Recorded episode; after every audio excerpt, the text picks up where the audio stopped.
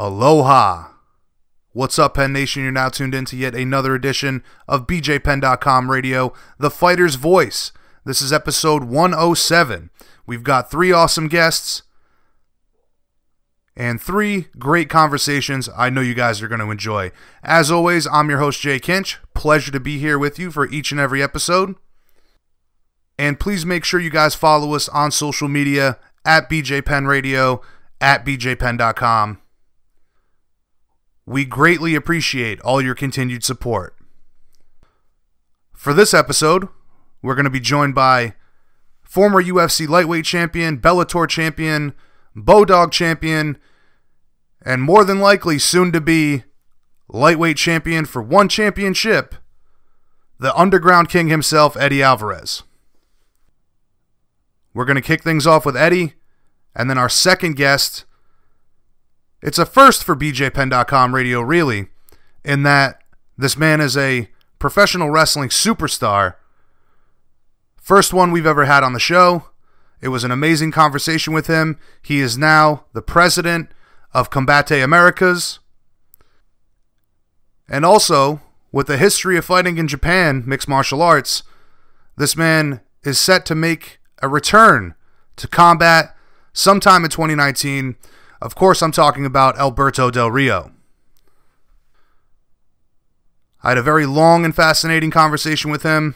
I really cannot speak highly enough about the guy. Again, first time having a professional wrestler on the show, and he lived up to the hype, to say the least. And then closing out this episode, current one championship lightweight king, the landslide himself, Eduard Folayang. So another solid episode. I hope you guys enjoy it. Let's jump right into things. BJPenn.com radio, the fighter's voice. I'm your host, Jay Kinch, kicking things off for episode 107 the underground king himself, Eddie Alvarez.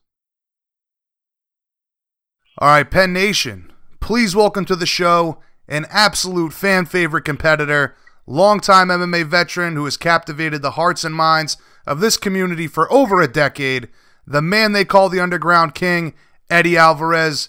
Very excited to have you on the show, Eddie. Thanks for taking the time to speak with us today. How you doing, man? Excellent. How's it going, brother?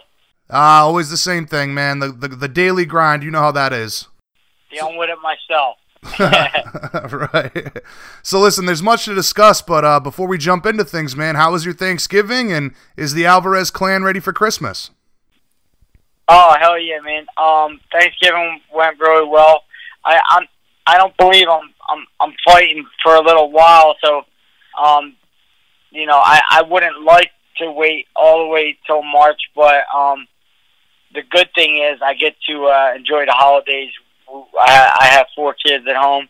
Me and my wife love love the the idea of not having the idea of a fight on our mind and just get to enjoy our holidays and uh, have a good time with the kids.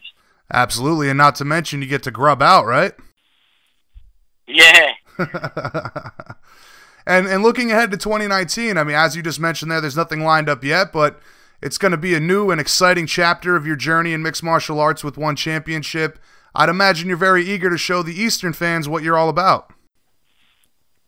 Yeah, so um, so I made a name for myself uh, here in the United States by going to a tournament in Japan and um and uh, representing America in one of the most prestigious tournaments there was, the the Dream Lightweight Grand Prix.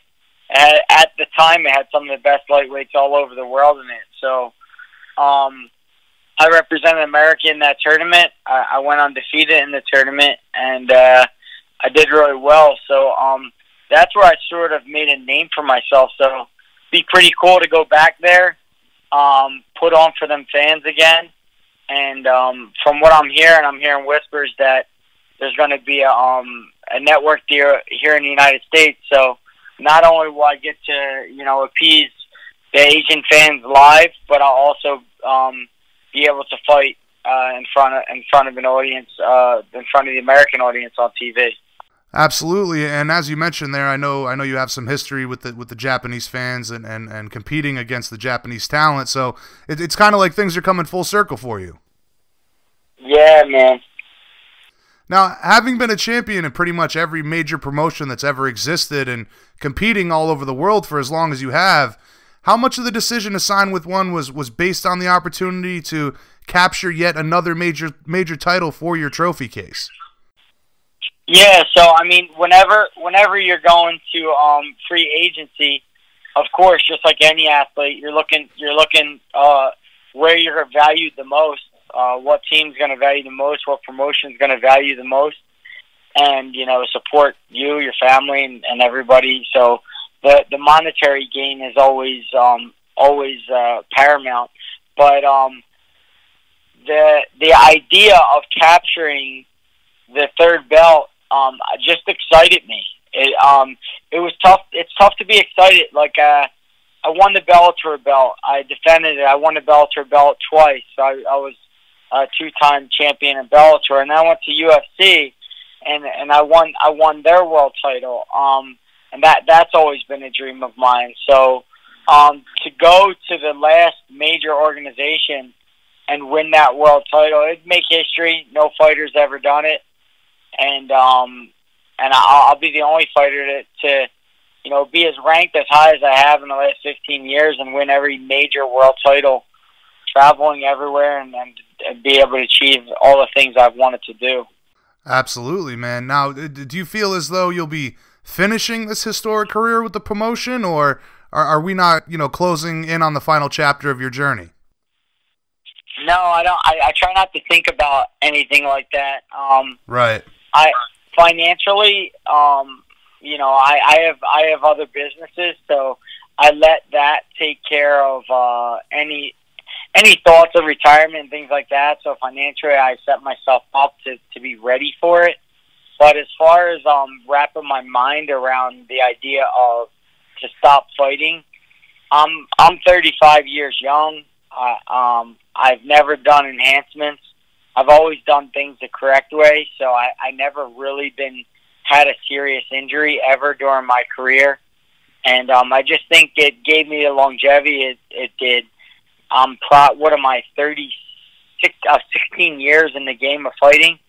I think the average fight career maybe eight years or so. So right. I've already doubled it, and um, I, I'm I'm doing feats that now at 35 that I couldn't do at 20. So um, I feel great. And on top of that, as long as the body stays healthy, I mean, the years that you gain in the mind and learning in this sport, I mean, that's paramount. So as long as the body keeps up, you only improve as an athlete and as a martial artist. Yeah, I'm at a I'm at a point in my life where I, I physically I don't believe there's any ceiling. I mean, when when I set my mind to doing something, I, it's done. I, there's not there's not anything I can't achieve physically. Um, I'm I'm already past that part. Um, and I, and I, I come to new understandings every single training camp where pushing myself to a certain level, and I come to a different understanding every time and learn something new. So it's still enjoyable in that way, and um, you know I'm just looking forward to to a new belt, a new promotion, new opponents, and um, it's it's it's exciting. It's an exciting time. Absolutely, absolutely. Now, when I speak to Western athletes who have signed with one championship, Demetrious Johnson, Brandon Vera, Garry Tonon, the underlying theme that, that, that seems to be the same for all of them is that one championship makes the athletes feel at home, appreciated, well taken care of, and most important of all, the company's focused on martial arts and telling the stories of their athletes. You know, staying away from the era of trash talk and controversy that we seem to be in right now. Can the same be said for you? Do you feel the same way as those guys? I do. Um, it's a competitive environment. I, um, you know, I, I, I was a fighter. I was born a, a fighter. I, I didn't have to uh, learn how to fight. I literally went to a fight gym. I was good um, already. I, I felt relaxed in, in that environment already. So as far as fighting, uh, it came natural to me. I didn't need to be emotional to get in a fight. I didn't need to curse at a guy or even be mad at him in any way. So um, for me, it was just about the idea of competition against another guy who's trying to push themselves to the limit. And uh, the byproduct of that is both people get better, get get better not only as fighters but as human beings. So um, I, I like the fact that they're pushing the martial arts aspect of it. And if you see the promos, um, the promos are meaningful. They're not. They're not uh, two guys trashing each other and beating each other down and saying how much they suck. They're they're meaningful, and the fans can learn something from them, and they're inspirational. So, um, my story in itself, it's a it's a rocky story in itself, and I think uh, people should d- dive deeper and understand who I am and where I come from. Uh, they can draw a lot of inspiration from, and I think that's one what what one wants to do. Absolutely, and I think that the you know just the allure of your story, like you're talking about there, uh, they pretty much have all the promotional stuff that they need, and being able to tell that story to the Asian fans is is, is all the more better for you and broadening that fan base. But Demetrious in particular, you know, he, he had made the point that he feels like he's going to benefit benefit a great deal from moving. Um, the Eastern fans appreciate the smaller athletes and they appreciate talent, you know, talented athletes who remain humble both inside and outside of competition. W- was that a big part of the appeal for you as well? Yeah, I mean, the understanding of the sport and what it takes, um, it's a little greater there. I mean, I fought there in 2008, and the fans are already really educated on the sport. They understand, on top of just getting inside the cage and the carriage, carriage it takes, but the conditioning, the ground aspect, the stand up aspect, they they're a little more well rounded and well knowledgeable than than fans in America, just because martial arts been around longer in Asia. Um, so the fan the fans really applaud the fight itself, and and you never hear a boo. I, I've I've never heard a boo any time I've been out in Asia. They just simply don't boo. They respect the competitors uh, for their carriage, for for getting inside the cage and giving it their all. So, um, not not that uh, a part of sports is about cheering on a team, and I understand that aspect of it, but uh, you know, it's already a lot getting in there. You just want to feel appreciated for uh, for the amount of effort you put in, and, I, and they, you definitely feel that way when you're out there. Absolutely, they appreciate that that old school Bushido code of uh, you know you're going in there to compete and go to war with each other but there's a ton of mutual respect after that final bell, and and the fans certainly uh, certainly feel that same way. Of course, as you mentioned before, though, there's always the financial side of things, the opportunity to uh, really expand your fan base. Um, as I mentioned, you know, uh, in the world of of martial arts, where it derives, like you were talking about. As you said, you've always had a big following in Japan, but you must be pretty uh, pretty stoked for all the exposure in the rest of those Asian markets, right?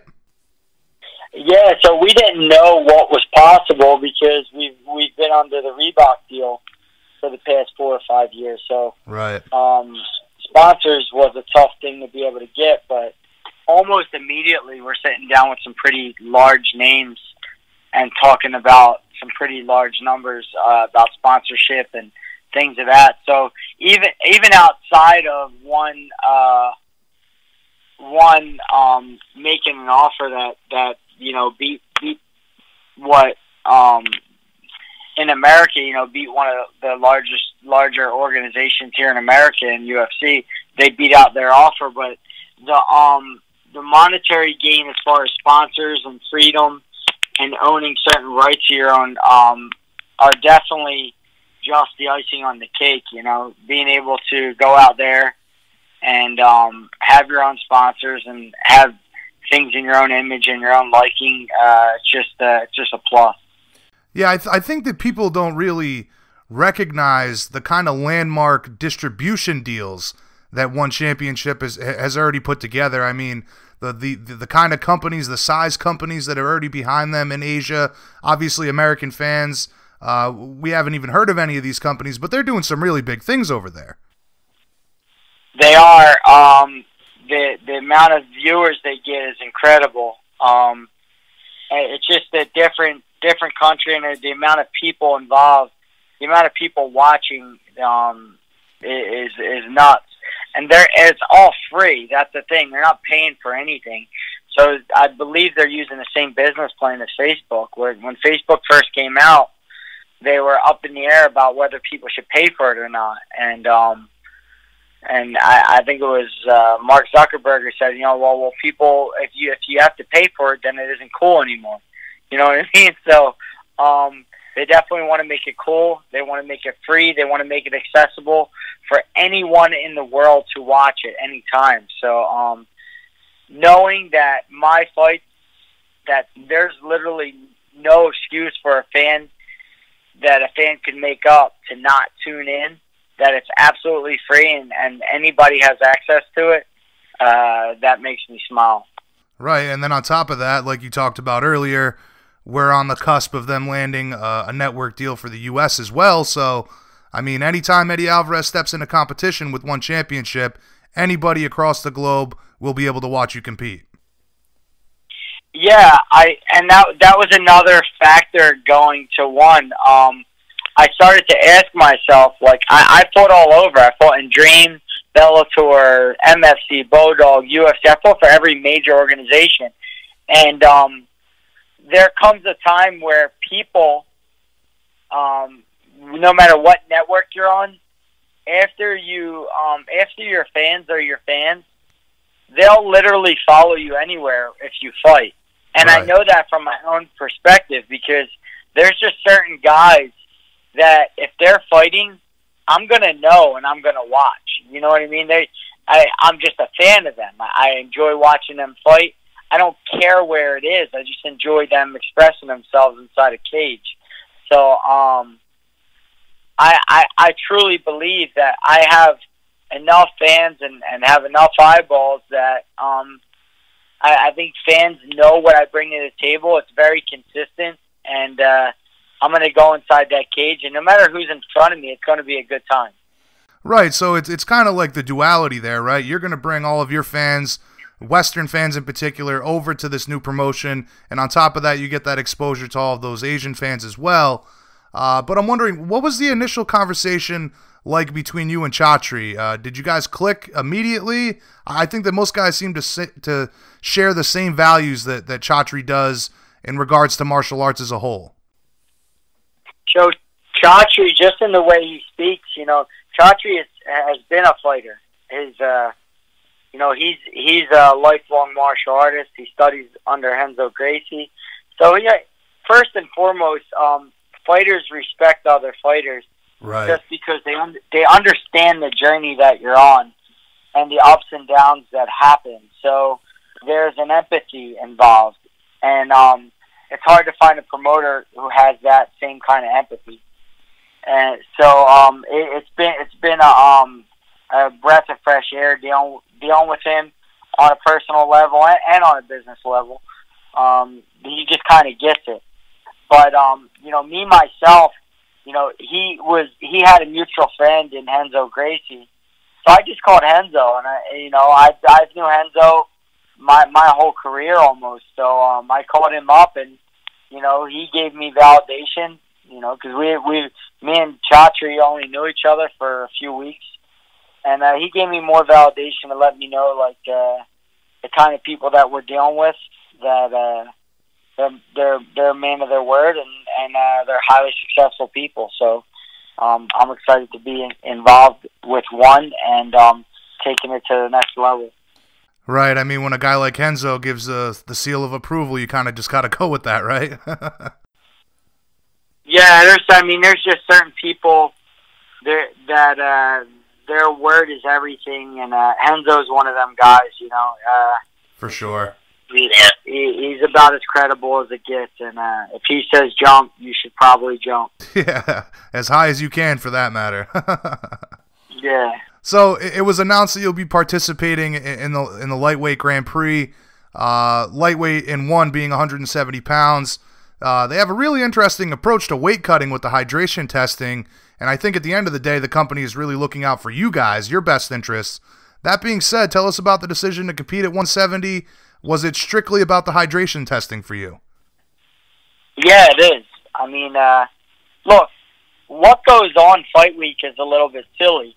If everybody, um, if everybody just agreed that we're not going to deplete ourselves of water, then every lightweight in the UFC, Bellator, and anybody else who does it, they're going to end up fighting at 170 because all the top five guys uh, go into fight week um, on Tuesday anywhere from around 170 to 176.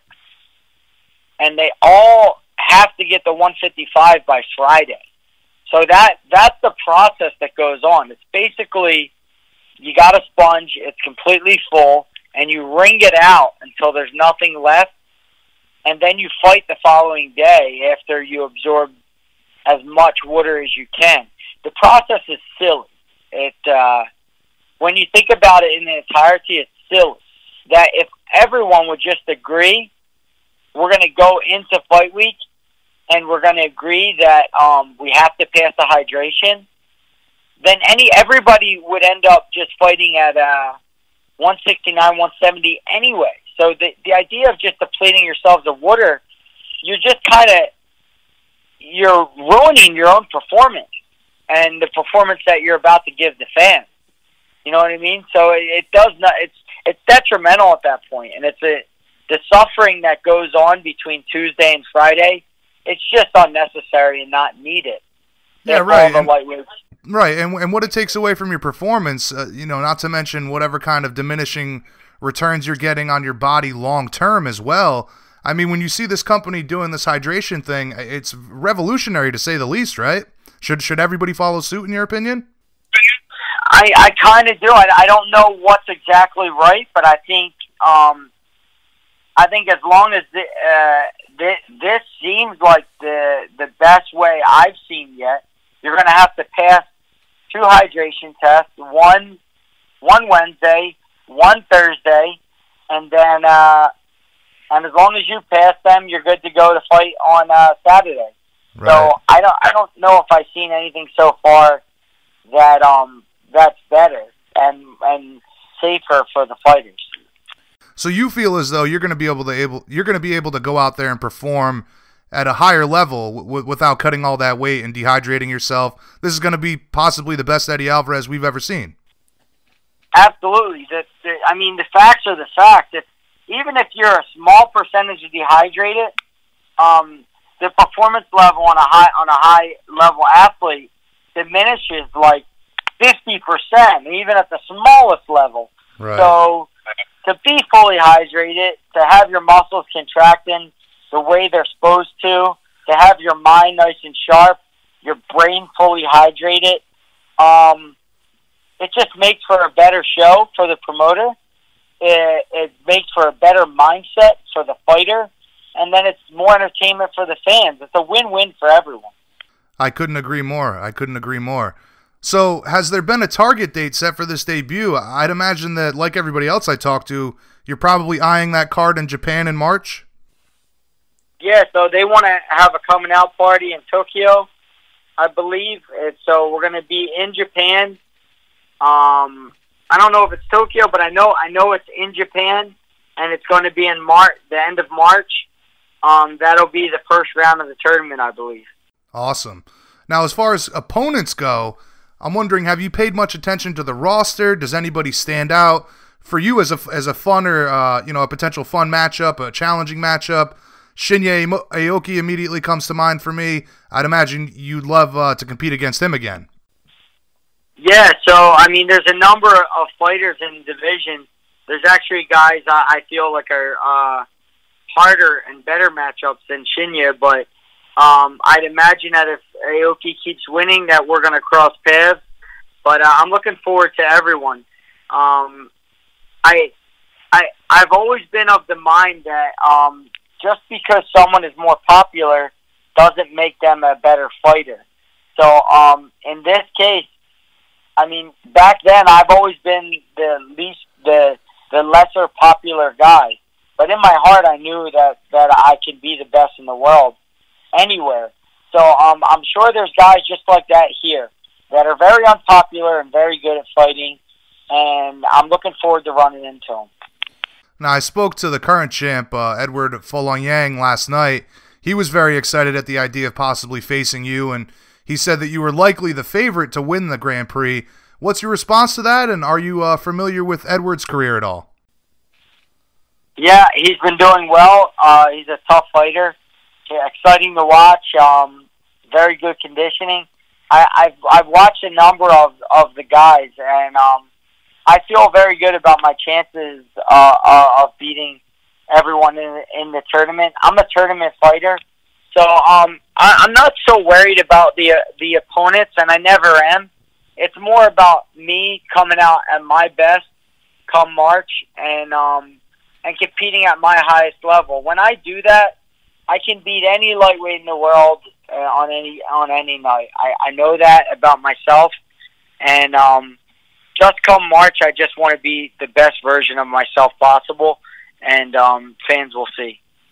Yeah, absolutely, man. I, I know I'm I'm getting excited just at the prospect of you competing without any dehydration issues. But uh, to, to speak to to stay with potential opponents here for a second, Garry Tonon had also expressed some interest in competing against you uh, when he moves back up to 170.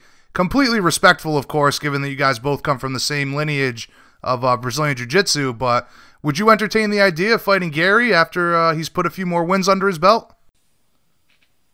Uh, who, whoever one tells me to fight, I'll fight. I have no um, I li- I literally have no preference. Uh, I'm I'm I'm here for one reason, and that's to get the one championship world title. Um, I don't care who's in my path or who's in the way. I'll get that belt, uh, uh, and uh, and I would have achieved every single belt from every major organization. That's what my eyes on now. My eyes just on that gold, and um, whoever's in the path of that, God bless them. so obviously, you know the financial gains, the the ability to have sponsorships, all of that played a big factor. The values of the company as well. But uh, it sounds to me like this is really about legacy for you. A hundred percent. Yeah, man. Um, it's it's just about you know me setting goals and and going after them and achieving them one by one. And um, I never really the goal has always been to beat the guy in front of me. Um, I never hyped up the guy in front of me. He's simply a person. When I call my best self, I I not I, I you can you got one can line them up and I'll and I'll knock them down. Um, I'll be one track minded. I'll have complete blinders on when I enter a tournament, it's mostly about me just bringing it and uh, bringing it at a real high pace and getting in my opponent's faces. And um, most of the time, they fall. All right, listen, Eddie, you've been more than generous with your time. I just got a couple more questions here for you. Uh, one of them, completely off topic here. I know you're a big boxing fan. What did you make of the Wilder, uh, the Wilder Fury fight, and what was your reaction to the draw? Uh, it was the the same the same as Canelo Gennady. Um, I I would I it it doesn't surprise me no bit. This is boxing. Um, it's boxing is like WWE WWE wrestling.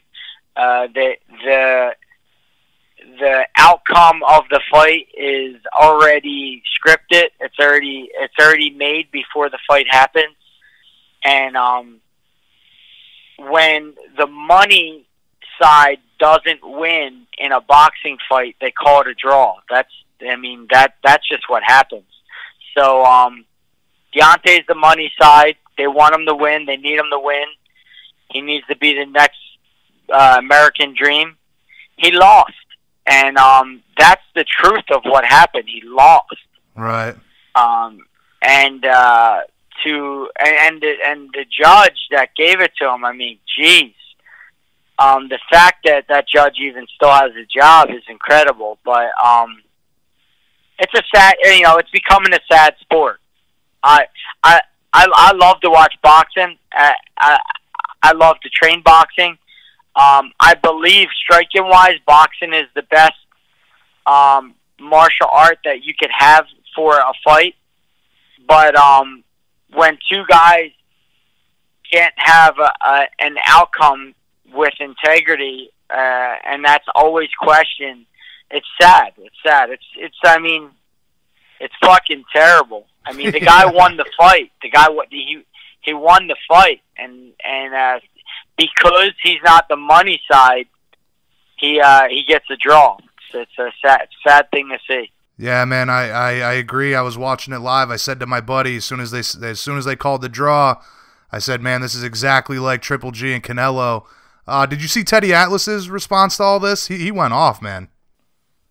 Yeah, it was exactly what it should be, and I'm I'm proud of Teddy for standing up for what he believes in and not not being politically correct about it, even though he's an announcer on that network. You know what I mean? It's incredible that he that he'll he'll say what he's going to say regardless. Right? It's yeah. Sad, man. It's just, it's so fucking sorry. It's it's the end. You know what I mean? Right. I you know. know. You know it's the you know it's the end when when uh you know the the minute it's so see through now. It's like um it's not even questionable. Like I can I like the bet boxing because I I can pick the winners. You know what I mean? I, I know I know who's going to win before the fight ends. So like, right. I love betting boxing. It's the easiest thing to bet on on in anything, any sports gambling. Boxing is the easiest thing to bet. you know what, man? You make a great point. We just I live in Rhode Island, and they just opened up sports betting here. Uh, we're the first state in New England to have it, and now that you say that, dude, next time I see who whoever the money side is of the fight, you're right. I'm probably going to bet on a draw, even if I think the guy's going to lose. So that, that's a great point you make there. Uh, but you're right. It, it, it is sad. If go ahead, go ahead and look at my Twitter. The the night the night of the Canelo fight or the night before, look at my prediction. You're gonna and and I put serious money down that fight and I won.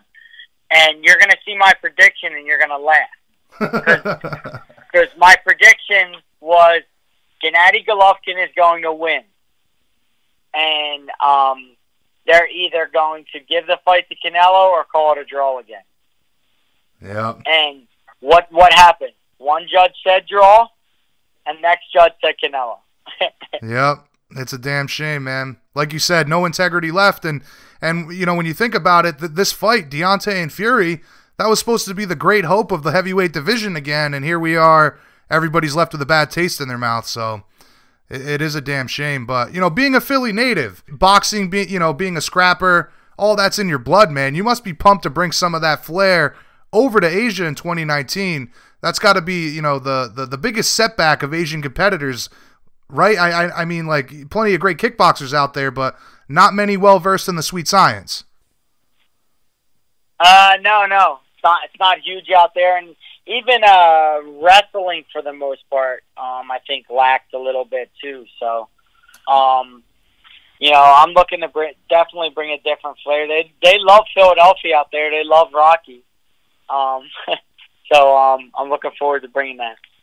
Now, uh, in conclusion, man, for for the army of diehard fans that you have out there that can't wait to see you get back into action, what can they expect from the Underground King in 2019? Um, you know, I uh, I'm excited to get back in there and just be be my old self, get inside a cage, and and uh, just be super unpredictable, get in my opponent's faces, and and and leave, leave it up leave it up to the fight god to to decide the winner. Um, I've always done things that way. I, this sport this sport's full of uncertainty, and um, I've learned to to appreciate the uncertainty and um, I guess go along with it, not not fight it. And uh, I, I just like to be relaxed in there, be my true self, and go after my opponents very very viciously. And uh, you know, I appreciate the the the the following and the support that I've always got from them. And uh, let let's do it. Let's go get this. Uh, let's go get this world title. All right. Listen, man, it was an absolute pleasure to speak with you today, Eddie. I hope you enjoyed the conversation as much as I have. Greatly appreciate the time, and, and I hope we can catch up again in the future. But before we let you go, man, anything you think we missed, any shout outs, sponsor plugs, the floor is yours, brother. No, no, we're all good, man. We don't, we don't, we don't, we don't have anything. Um, we don't have anything just yet. Okay, no problem. All right, man. We're looking forward to what the future has in store and all the continued success for you. Have a great holiday and good health to you and your family, man. Thank you. All right, brother. First time speaking with Eddie.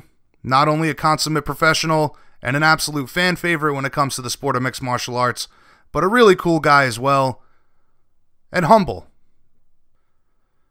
You heard him talk about it. He's confident in his skills. He's happy to not have to engage in the trash talk any longer now that he's with one championship.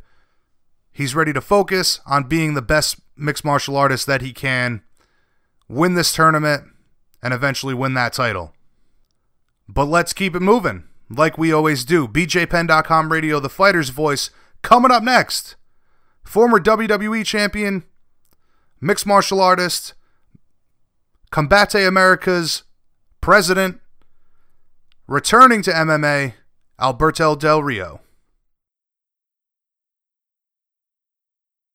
All right, Penn Nation, please welcome to the show former WWE champion, MMA competitor, and now MMA executive, Alberto Rodriguez, or as many of you may know him, Alberto Del Rio. Thanks for joining us today, man. How are you doing? I'm good, my friend. Thank you for having me. It's my pleasure to be here, man. Hey, our pleasure as well, my friend. Uh, real quick, before we jump into things, I saw that you were uh, recently naturalized as an American uh, citizen. Is that correct? Yes, sir. That happened um, four months ago, and uh, to be honest, it, it, was amazing. I had, uh, I also had the opportunity to be the guest speaker for that, uh, for that ceremony, and um, and it's just amazing. You know, I'm, I'm proud of uh, of the place I was born. I'm proud of being Mexican, but I'm also proud of being American these days. Um, this country has offered me absolutely everything. They gave me this country gave me the opportunity to accomplish my dreams and become the the man I always wanted to be. Absolutely, man. It's it is the land of opportunity. I just want to say congratulations on that. I know it's not an easy task. No, it's not, and, and thank you, thank you so much. I actually just just. Uh, 30 minutes ago, I had the opportunity to to to have a, a meet and greet conference, uh, uh, um, motivational speech with uh, with um, students from uh, Fresno College, and uh, it was fantastic. I was just telling them all about it and um, and and about the opportunities that this amazing country has to offer. And I was telling them to to see, watch, and seize those opportunities that that they're to be having, just because that's that's what this country do for for their citizens. They they they have many opportunities that we don't have in other place. Yeah, that kind of philanth- uh, philanthropy work that that never ends, right? Yes, no, definitely. You know, I, I, do a lot of stuff down there in Mexico, down uh, down there in San Antonio, Texas, which uh, which is a place where I live. I do a lot of stuff with the Salvation Army, and these days with Combate Americas, we're we're giving back to the community. We we started doing this um, in uh, uh, just just this week here in Fresno, California.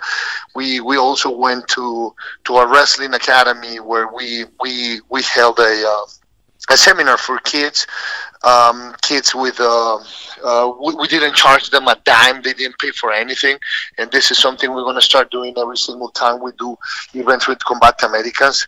We had like 40 kids yesterday having fun with us, learning about the sport, and uh, I mean, hopefully one day we're going to have. Uh, one of those kids is going to be the next national champion, the next Olympic champion. We'll see.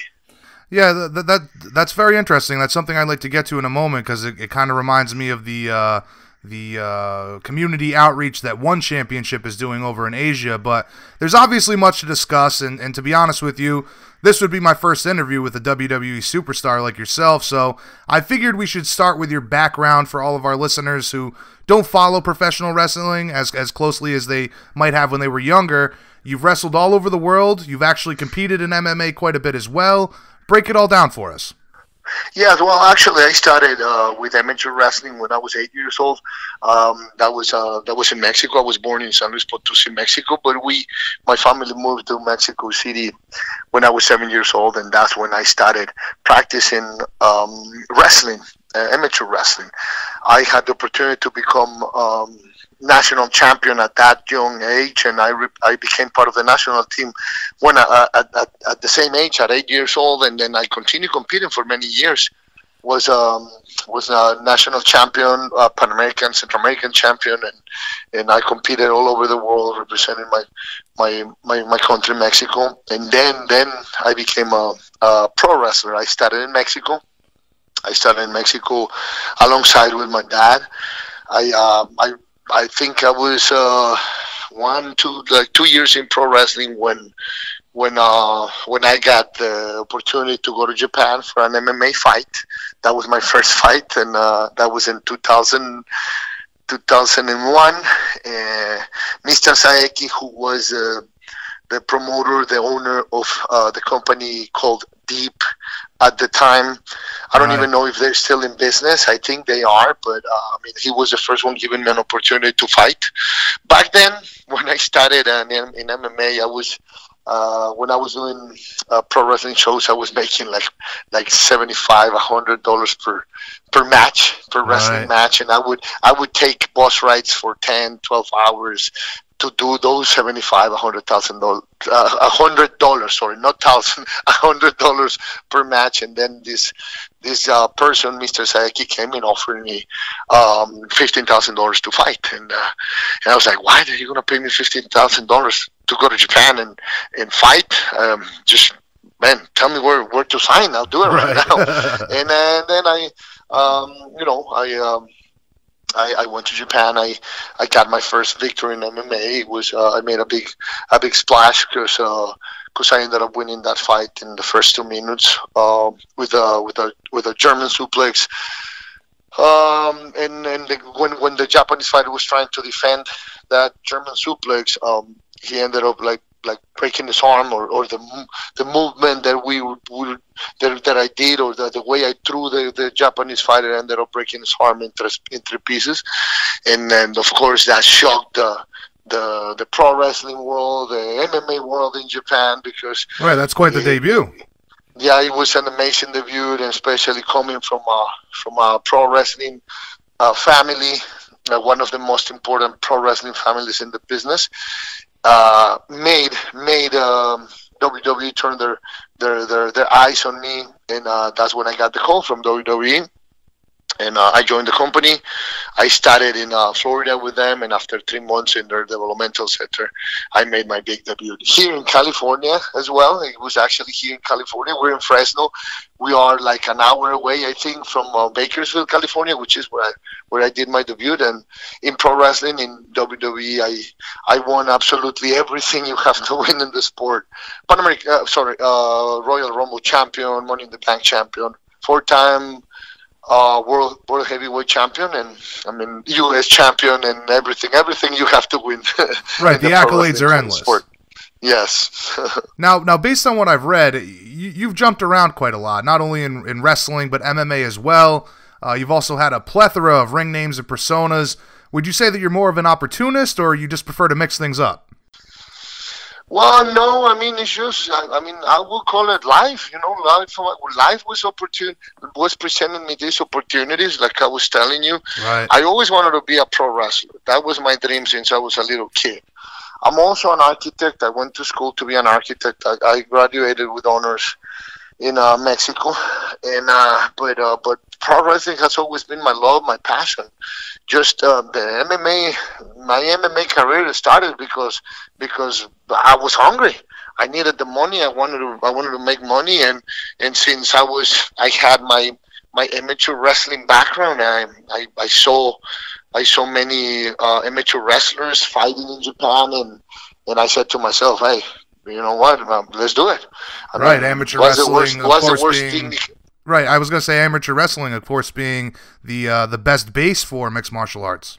Yes, exactly, amigo. Exactly. So I was like, what's the worst thing that can happen? That they kick my ass? I mean, well, they kick my ass and I'm still going to get paid. Yeah. And if I kick someone's ass, I'm still going to get paid. And now I might have the opportunity to, to get that same amount of money or even more for the second fight. And that's how it happened. And then I did, uh, I did, I did 11 MMA fights. And, and after my last fight in, uh, in Japan for, for Pride, um, is when uh, when uh, when these guys called me and they gave me the opportunity to come to United States, and of course I said yes, right. Uh, I, I had that opportunity. I seized that. I saw it, and I seized that opportunity. Well, the rest is history.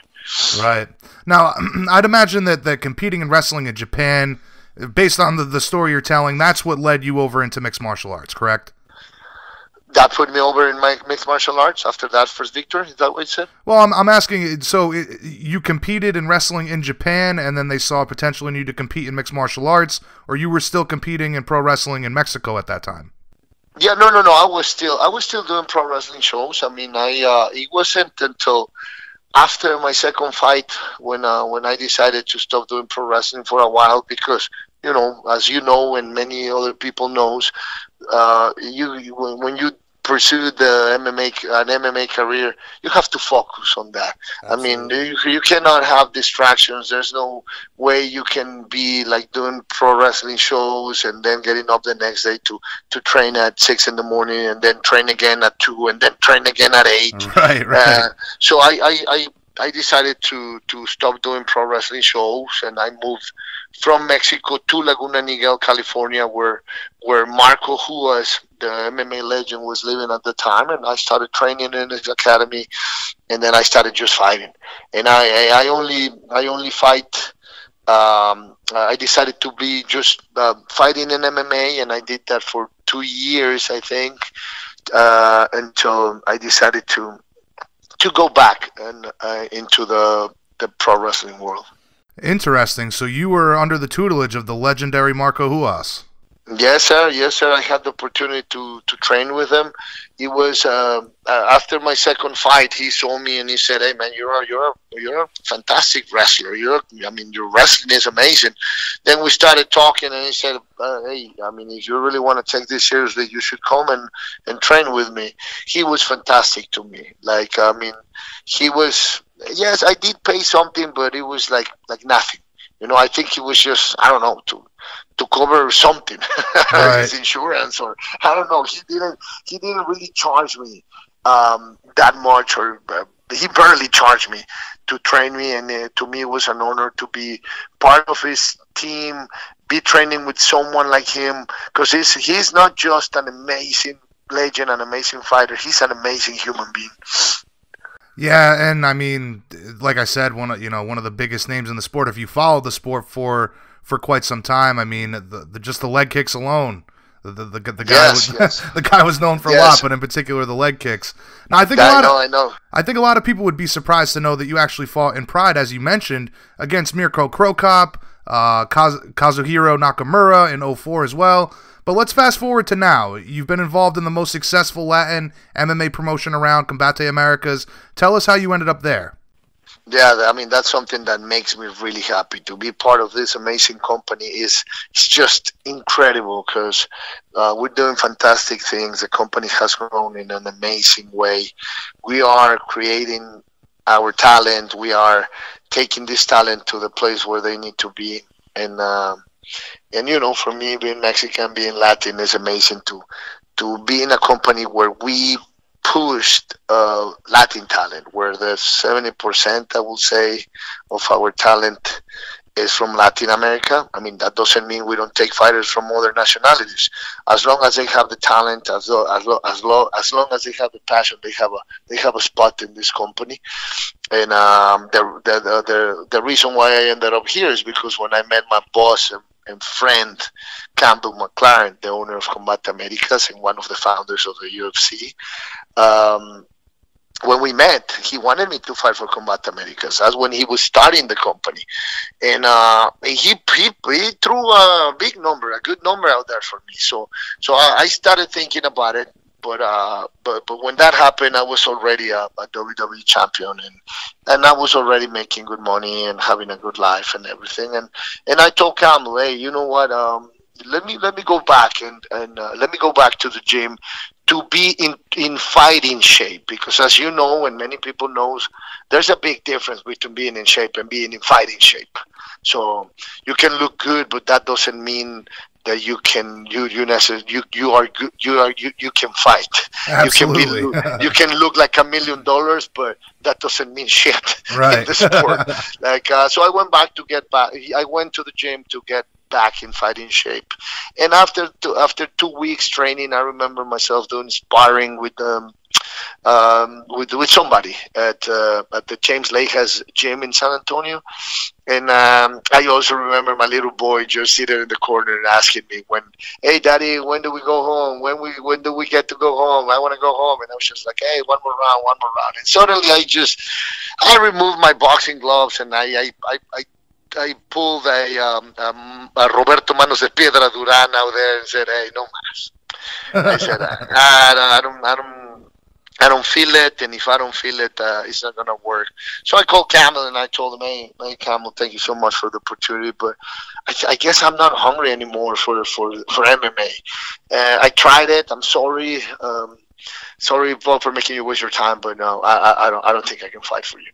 Then, and then he, then Campbell said, "Hey, uh, thank you, thank you for your honesty. I'm pretty sure I will find a, a, a place for you in this com- in this company, in my company, because I want you to help me." Um, find talent and take Latin talent to to the place where they need to be.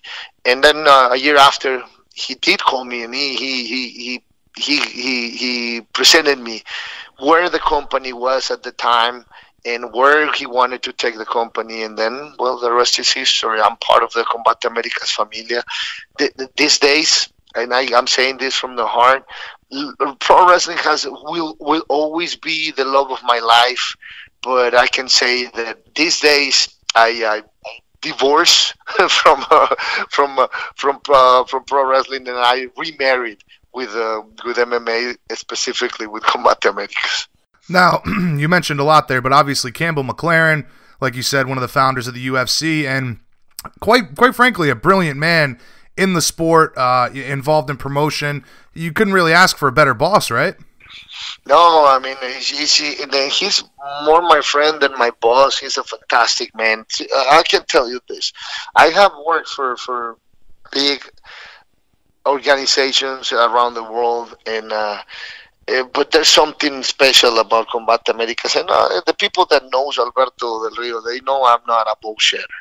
Um, uh, I always say what I think uh, sometimes I have I, have got myself in troubles for saying what I think, but but that that that that, does, that didn't stop me before. It's not going to stop me now. And um, in this company, like when you come to work, you you you have a big smile in your face.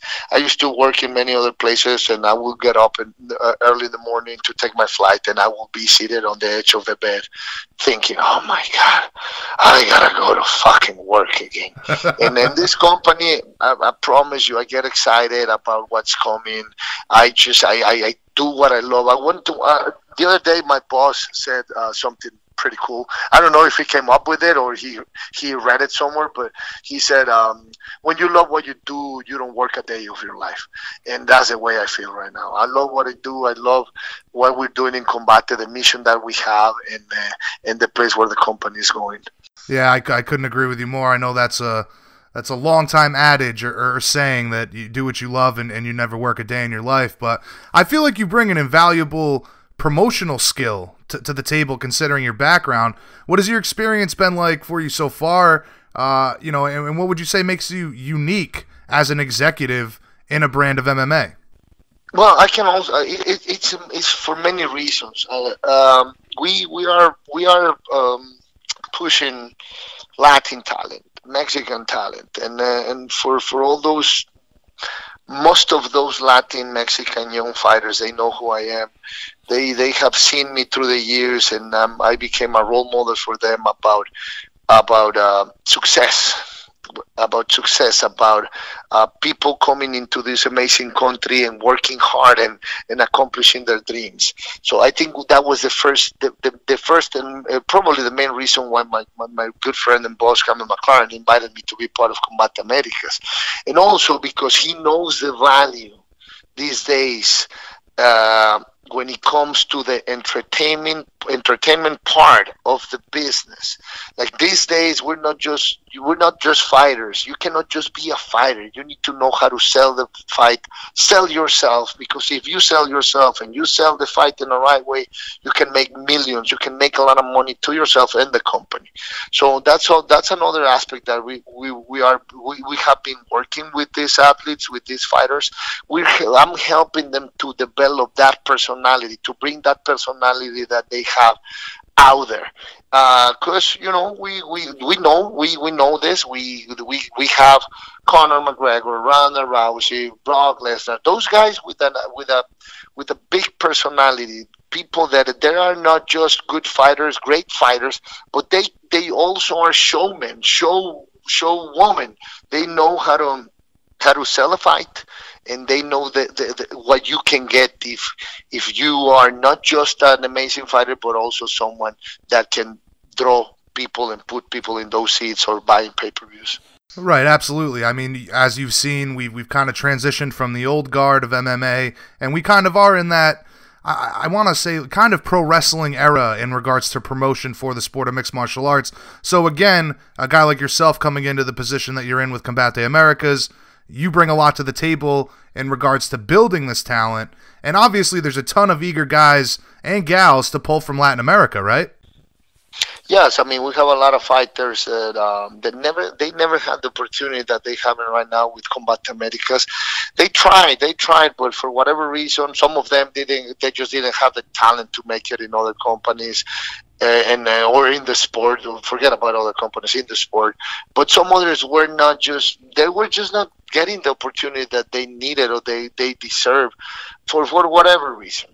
Um, but here here we are giving those um, those guys that never had an opportunity anywhere else that we're knocking doors but that door never opened for them. We're opening the door for them. We're, we, we're doing tryouts everywhere we go and we're picking the best fighters in latin america. And little by little we have created some something amazing. Our numbers are fantastic. Like like when, in numbers we are just right behind the ufc we are the most seen mma company uh, in um, in uh, in in Spanish around the world, and that I know. I know the the the the the, the language we speak here in America it's English, but you know we, we, we, we do better numbers when it comes to the broadcasting in Spanish than the big companies or the biggest company UFC. We do the same in Spain, and uh, we do it uh, like in, in, numbers we're crushing any any other company in, in, in Mexico. And you know, this is something that uh, that I like uh, that I always like to share. When we when uh, when I started working in this position uh, with Combate Americas, uh, I was just throwing some some uh, something out there for the media, and I said, "Oh, we will we will have better numbers than UFC here in Mexico, in my country, in less than a year.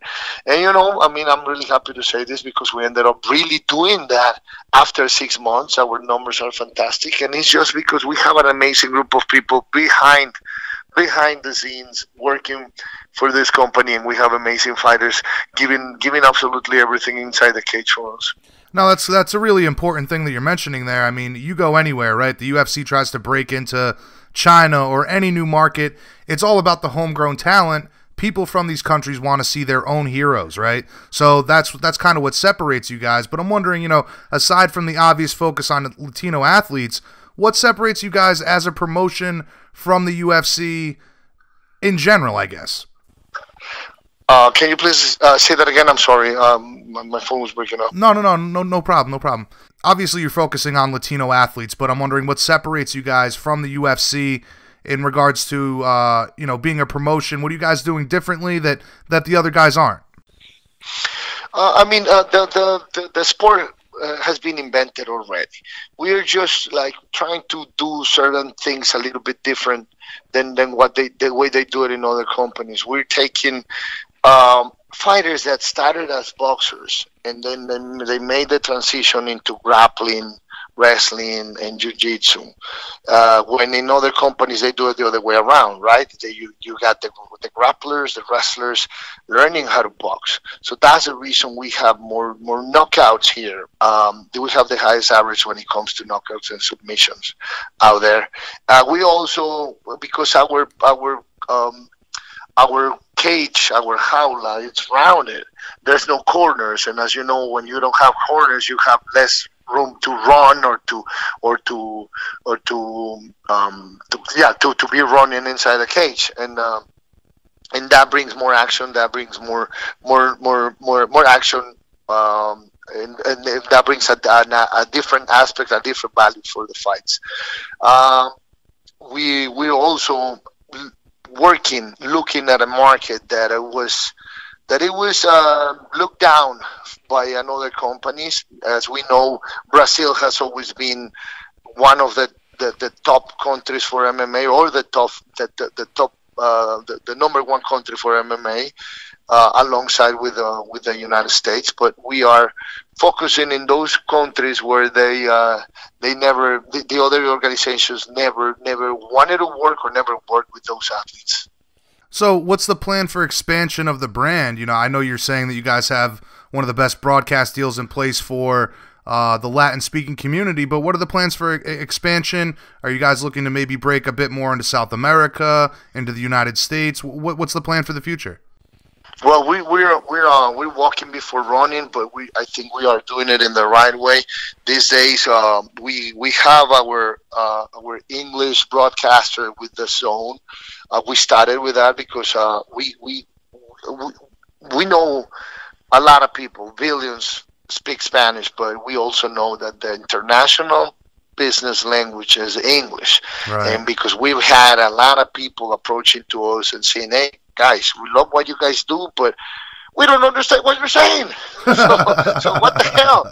Uh, yeah, you know, you're right. We are we have an amazing product with a lot of action, and we're doing this with a lot of passion. But hey, hey we, we want to be up there. We want to be the number one. We want to be one of the, the best organizations or the best organization out there. Hey, we need to to speak the the the the, the, language of the, the business language, and uh, that's why we started that um, that deal with our good friends from DAZN and now the English speakers can enjoy Combate Americas through DAZN We are. Um, as you know, and, and, for those not knowing this, we we are with Univision. Though they are our Spanish uh, broadcasters, and uh, and we have other other networks in uh, in other places like Mexico where they the people could see us through TV Azteca, um, and, and we, we we are in Gol TV in Spain. We are the number the number one sport uh, the number one um, uh, sports TV show in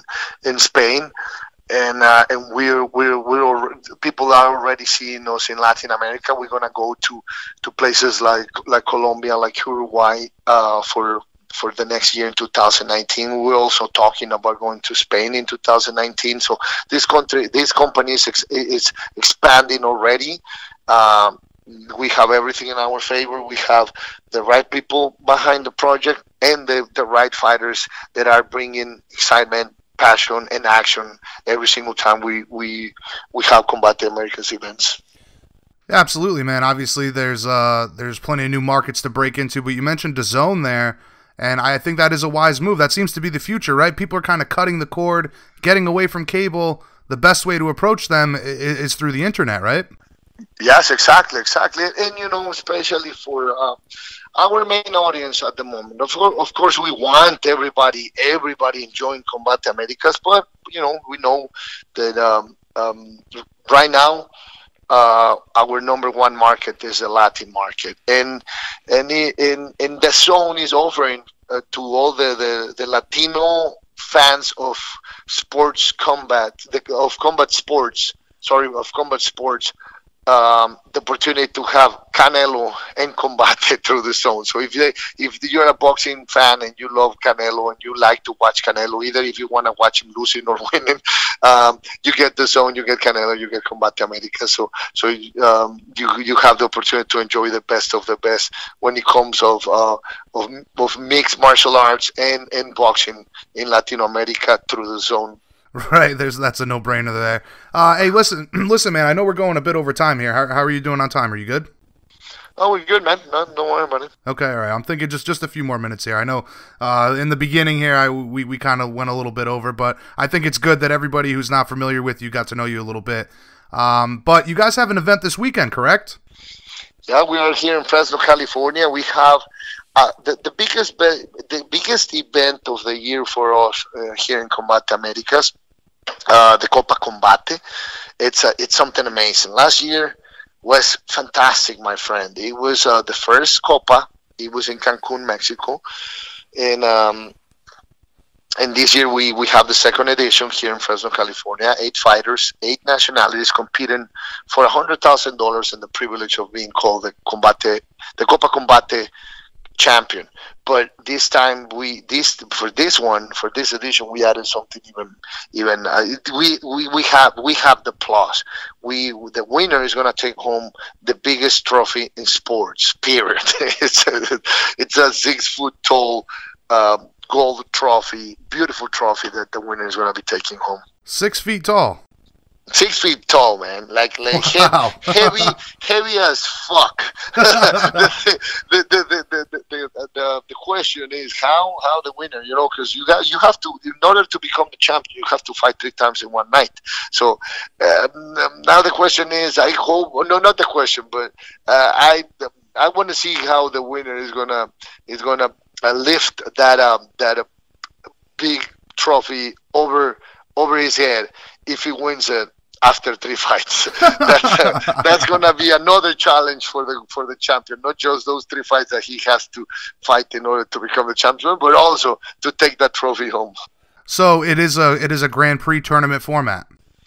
Yes, yes. Uh, you know, just like in the old days of uh, of the UFC, like they would they used to do it in Japan, and and you know we we uh, we were the first ones doing it last year, and I know a lot of companies are doing it um, uh, these days but uh, this is going to be our second edition. We have great fighters fighting tomorrow.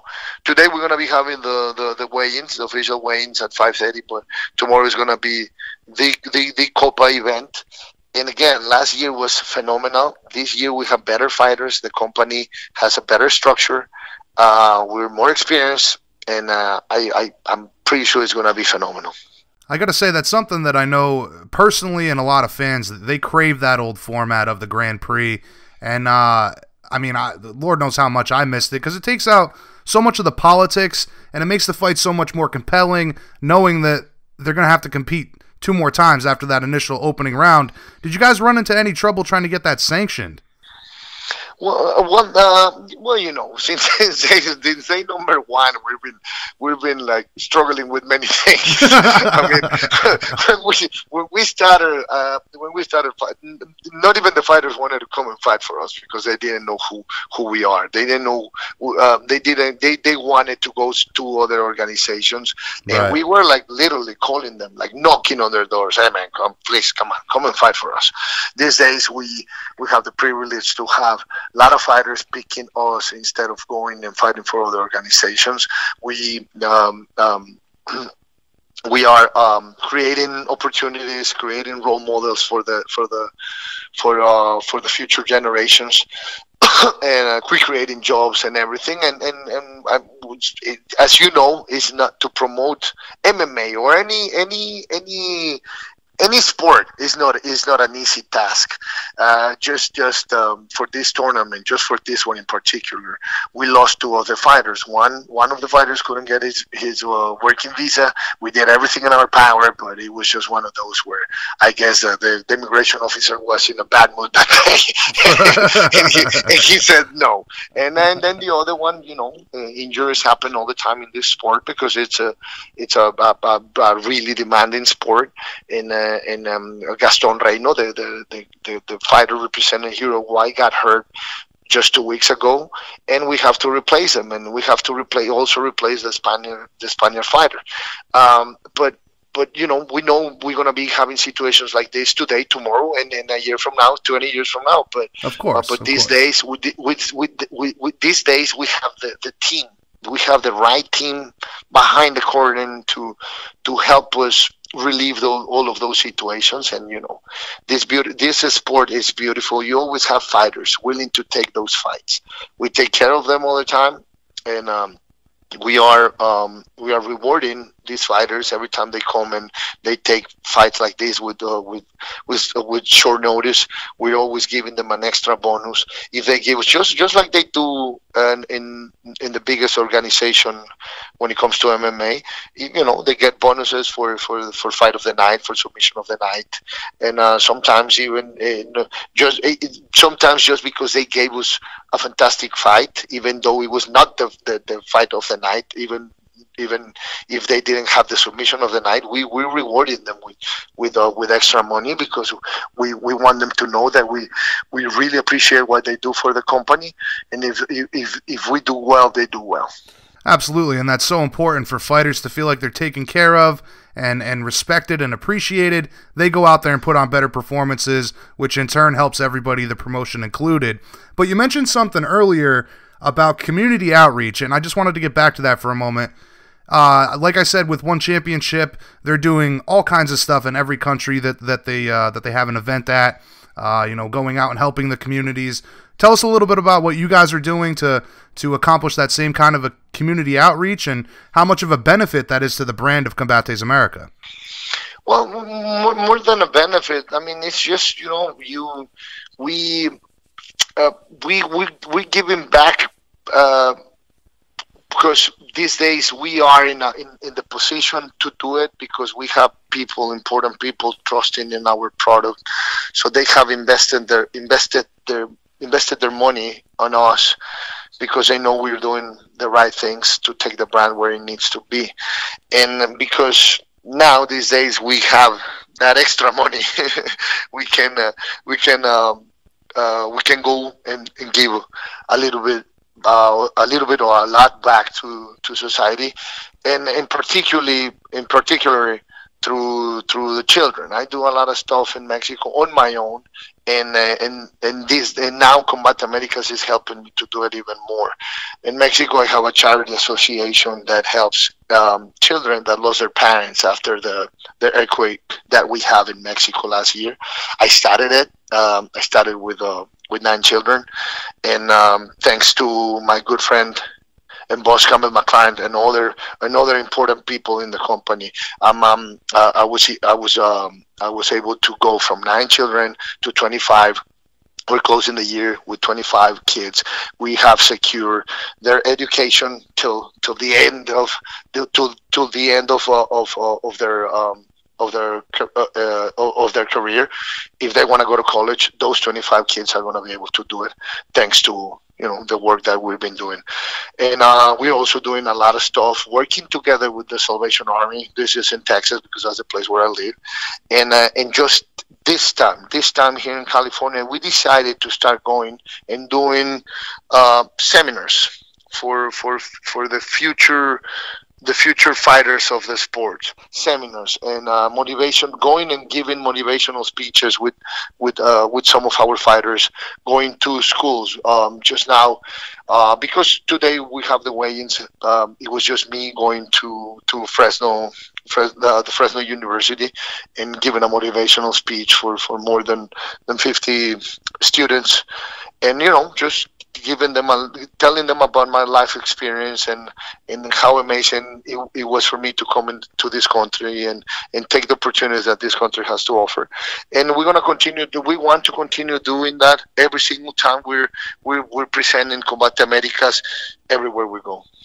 I got to tell you man obviously all of that all of that stuff is is amazing work but what you're doing with those kids involved in the earthquake that is beautiful man Thank you, thank you so much. Uh, I, I actually started it, started it because uh, because because I can do it. Number one, and number two, because I was there. I was there when when that happened. I was uh, I was doing um, I was doing an interview in. Uh, in uh, TV Azteca, one of the most important networks down there, when the earthquake happened, and uh, and I actually had my kids visiting their visiting my mom and dad with me uh, when when all of this happened. So the when when the when when the earthquake passed, the first thing I, the, the first thing I, it crossed my mind was my children, and then uh, when I left the studio and I saw buildings, houses, like like they're like completely destroyed. I I I I, I, compl- I totally lost it. I, I, I was calling my mom and dad, and uh, of course because because of the earthquake, all the all the cell phone signals, all the telephone communication was down. I couldn't I couldn't get a hold of my parents, and uh, I was just thinking the worst. Luckily for me, I got to my parents' house, and everything was okay with them. But I know many families, many many children didn't have um, didn't have the same the same as me. No, not many families were as lucky as I was, and that's when I decided to to start doing for those children. I approached to the Mexico City government. They have been, they also have been helping us to do to do this amazing amazing job, amazing task in helping these children, and also many brands, many brands down there in Mexico like Under Armour and and, and other brands have, uh, they, they have been helping us to do this because it's not easy, it's not cheap. You spend a lot of money, Right. but uh, but you know uh, uh, when you see these children and you start thinking about them not having anyone else and if you have the opportunity to do it because you are somebody you and you can you can approach two important people that can help you to to take them to the place they need to be in life and you don't do it well you feel you, you, you should be ashamed of yourself I couldn't I couldn't agree more, man. And it, and it sucks when you see those kind of things happen, and then you know not the the international community doesn't respond in the way that, that you would hope uh, to you know help out their neighbors and. You know, Mexico City is, is not too far, man. You know what I mean? We're, we're all people at the end of the day. We're all brothers and sisters, so you, you gotta gotta look out for everybody. But it sounds like that was near and dear to your heart, to say the least. Uh, but listen, l- let's keep it moving here. Changing gears, you announced a month ago that you'd like to return to mixed martial arts. Tell us about that decision, that announcement. What was the motivation for you there? Uh, well, um, we we have already talked about uh, what what Combate Americas is, and and my relationship, my friendship with my boss and friend Campbell McLaren. He is a man who has been with me in the good times, bad times, worst times, and now again in the in the great times. Uh, some people know this, some other people don't. But I got I, I, I got divorced years ago, and uh, and the battle for for the custody of my children was brutal. It was brutal. Sometimes it's like that when you are somebody, when you work hard and you made a living and um, and, and you have stuff. There's always people wanting to take that from you. Right, it gets uh, ugly. It gets unfortunately- ugly.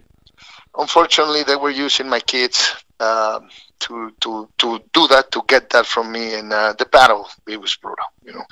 Uh, but thank God that thank God that's in the past. Uh, I have my children with me. I had rough days. I had rough months. It was um, it was almost almost a year uh, where I, where I was just um, just in a in a, not feeling well because Right. my children are everything for me, and, uh, and not having them was, was was killing me. And I had my friend, my boss, my, my the entire company behind me, supporting me um, every single day, checking on me every single day. And uh, and when you get when you get a friend like that, when you get a, a place like that taking care of you, uh, you have you have a responsibility to pay loyalty with loyalty.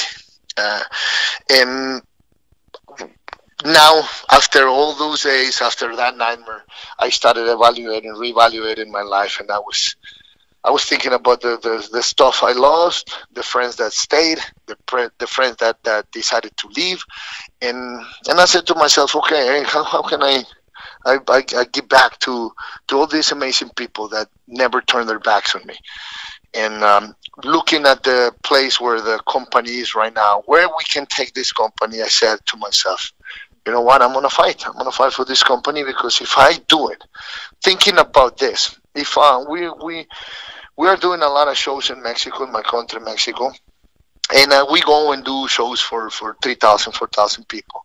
But when I go and do pro wrestling shows in Mexico or here in the states, but I'm saying Mexico because we have bigger shows in the indie circuit, the indie pro wrestling circuit in Mexico. I Right. say if I go there and I do a pro wrestling show, I draw 15, 18,000 people. Just three months ago, I draw 18,000 people in my hometown, San Luis Potosí.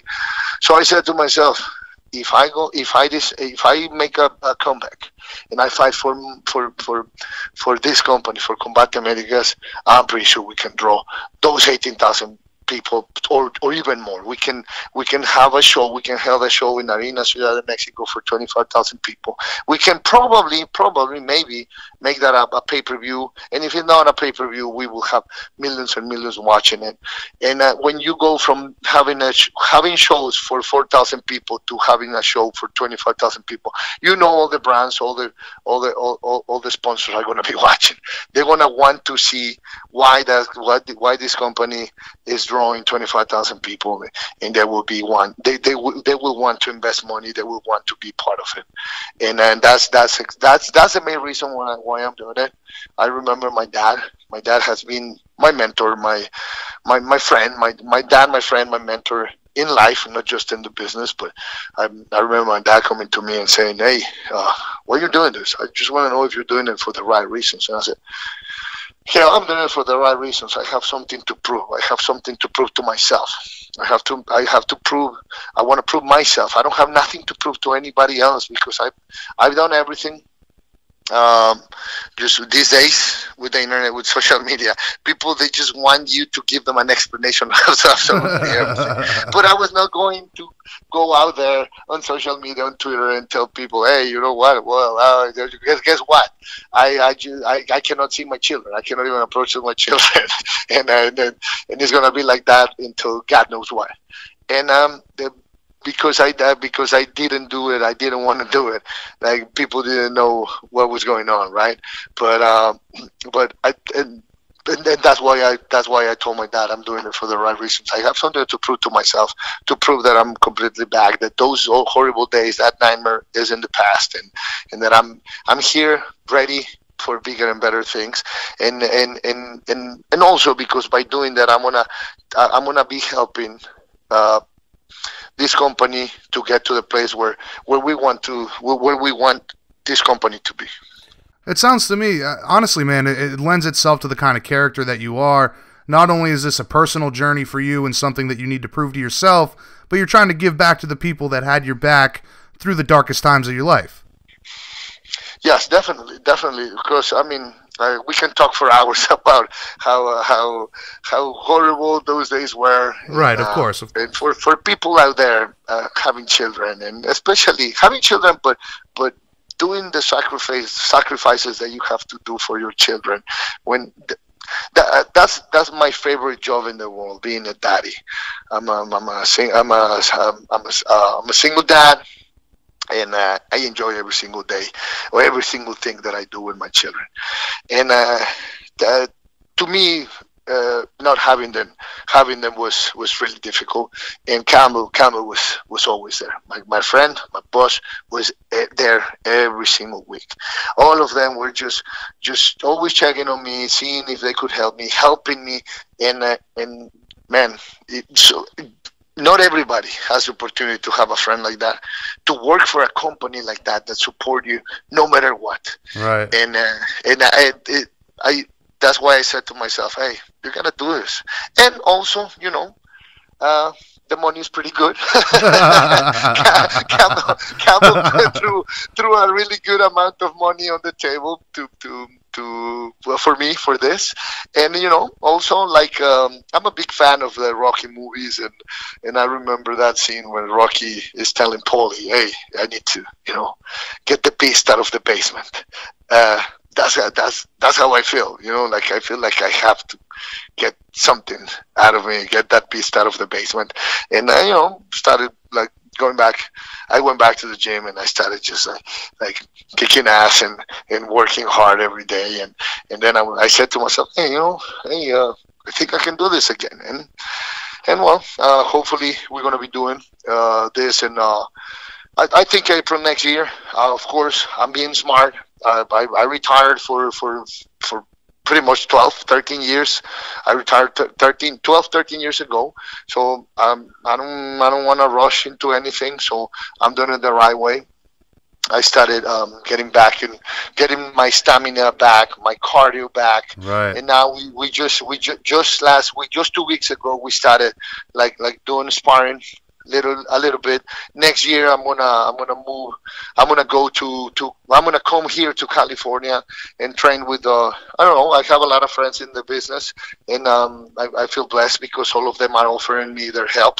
They they want me to they they want me to do my my training camp with them, and I'm gonna be having a lot of people, uh, uh, good friends like Gilbert Melendez has offered me his help to to train me for this. So you know, I'm I'm doing my stuff in San Antonio right now, but next year in January, I'm gonna be here in Cali training, busting my ass, about kicking people's ass and getting my ass kicked every day to be ready for this fight. So obviously, there's a lot of outreach to help you. There's plenty of opportunity for you to go train. Uh, but you know, this being your swan song, your Rocky story, is this going to be a one and done deal, or are you looking to make another run in this sport? Well, you know, never say never. I mean, I just know I just want to have that one fight to get that beast out of the basement, and also to to help this company to to get to the place I, where I want this company to be. But you know, that's that's why they say never say never, right? When I started right. in MMA, I uh, the, after the first fight, I was like, I remember being in the back waiting for my fight, and I said to myself, okay, I think this is this is gonna be it. I'll make this money. I'll, I'll use this money to to I will invest this money somewhere and uh, and that that's gonna be it. And I ended up doing another ten fights. So uh, right, so far, right now, right now, I just I'm saying I just I just want to do one more fight uh, because, like I said, uh, like I said earlier, I'm doing it for the right reasons, and I think that's the way it's going to be. But again, I don't want to never say never, right? Right, right. Now, there's no conflict of interest uh, in being an, an executive position for the company, competing for the company as well. Well, no, no, no, no not really, because you know, I'm, uh, I'm, the company is working with me on this. So, in the moment I decide to go um, I'm gonna. I decide to go to or to come to California to do my training camp.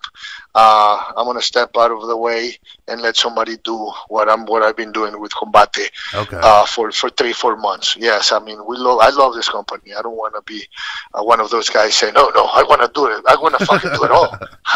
I can do everything." No, I'm not one of those guys. Uh, somebody needs to take take my spot in, uh, in the organization while I'm while I'm training and, and being focused on what I'm planning on doing and then I mean this is home for me.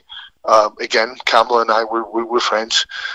We we have supported each other uh, since day number one with this amazing uh, project now reality Combat Americas. And uh, whenever I'm done fighting, uh, I will have my spot in the in the company in the office again. now you mentioned you're targeting April 2019. How are you guys approaching the matchmaking for this return? Is there anybody that you have in mind uh, at this point?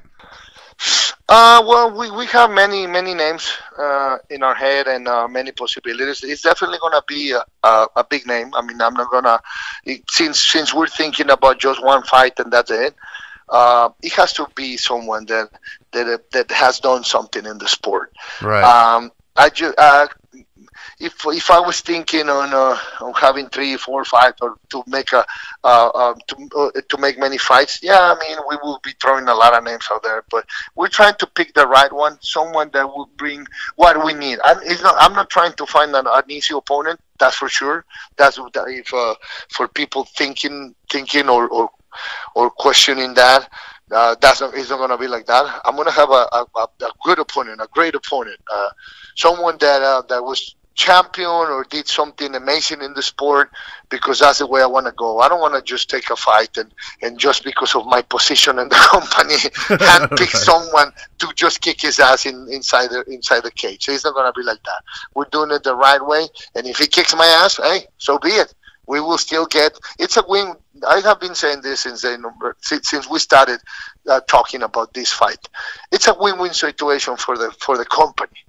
Um, if if I lose, we still get those twenty five thousand people coming to the arena to watch that that night. We will have those sponsors. We will have those networks paying money to to have that.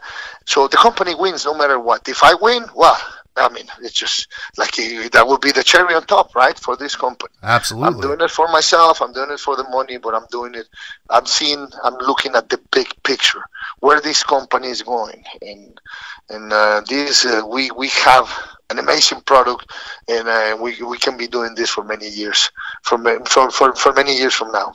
Well, I got to tell you, man, not a lot of guys would, would put their neck on the line like you're doing for Combate Americas. And at 41 years of age, I got to commend you for even considering a comeback. But we've seen plenty of athletes make successful comebacks over the years. Too many to name. And if they can do it, you can do it, right? Definitely, definitely. Uh, I mean, that's exactly the set of mind that I have. And and again, I'm taking this like I have always I have always taken everything everything seriously. I, am a passionate man, and I, I, I, I, everything I do I do it because because I know I can do it, and I and I and I, I don't go halfway. So I always go till the end. And I've been I've been training like crazy. If um, I mean uh, people that are familiar with with with with who Alberto Del Rio is, they can see how my body has been changing in the past eight eight eight weeks, ten weeks uh, since I started training for the fight. And it's I'm, I'm faster, I'm stronger. I'm not gonna be one of those bullshitters saying, "Oh, I feel better than ever." Ah, fuck you. When you're 40, when you're 40, you don't feel 20. Don't fucking don't give me that bullshit. I mean, it's, it's, just ridiculous when people say that. No, no. I mean, of course, I've been I've been um, I have I have some aches on my in, in certain parts of my body,